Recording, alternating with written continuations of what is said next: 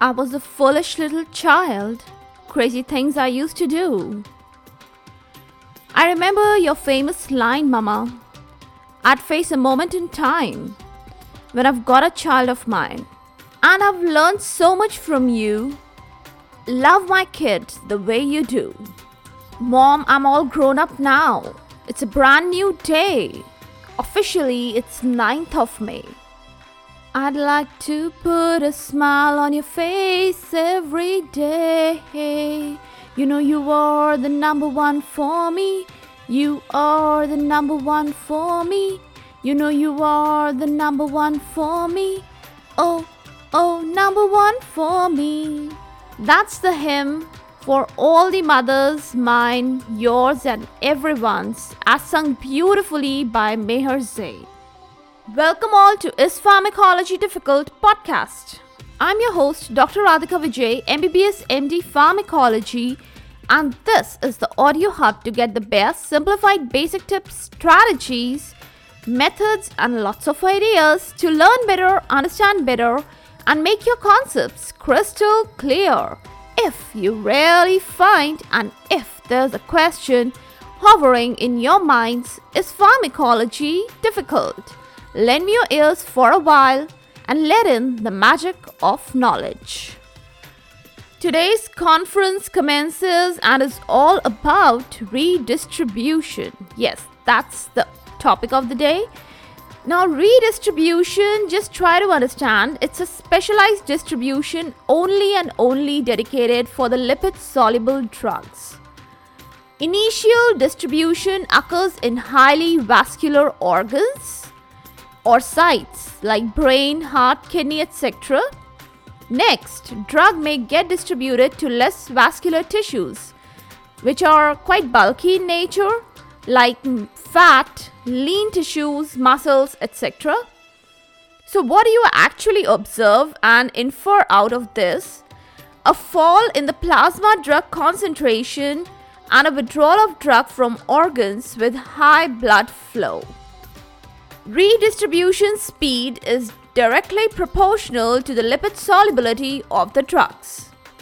Generally, drugs that have short T half and their action is quickly terminated, they are given by the intravenous route. Let's say a good example is of thiopentone, an ultra short acting barbiturate drug. It is injected intravenously then it enters the brain super fast in one circulation time.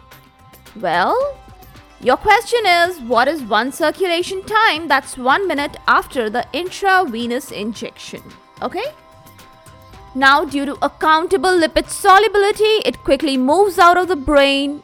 Then the redistribution occurs in muscle, fat, etc. And lo, what do you see? The action ends. Then and there only.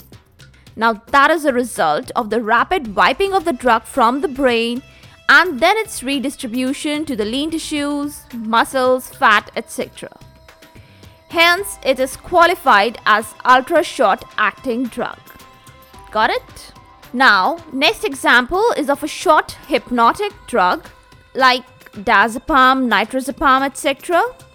The action of these drugs they may last only 6 to 8 minutes and they undergo the already told process. I've told you just now what happens.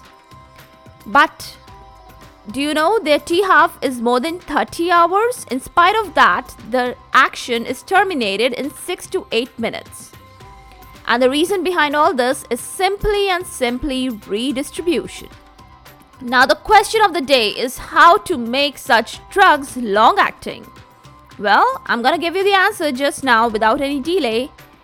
If you give the drugs, if you inject these drugs, or if you infuse these drugs repeatedly, continuously for long periods, then what will happen? The low blood flow but high capacity sites or organs, they will eventually be saturated or they will eventually be filled up with these drugs and the drug will become automatically long acting.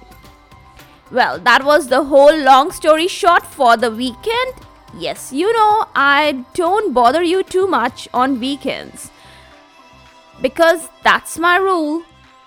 It's the blessed day, nothing more fancy, simply a three lettered word bye. Hope you all had a good time this weekend. For all the updates and latest episodes of my podcast, please visit www.ispharmacologydifficult.com where you can also sign up for a free monthly e newsletter of mine. It actually contains a lot of updates about the medical sciences, drug information, and my podcast updates also. You can follow me on different social media handles like Twitter, Insta, Facebook, and LinkedIn. They all are with the same name is Pharmacology Difficult. If you are listening for the first time, do follow me here, whatever platform you are consuming this episode. Stay tuned, do rate and review on iTunes Apple Podcast. Stay safe, stay happy, stay enlightened. Thank you.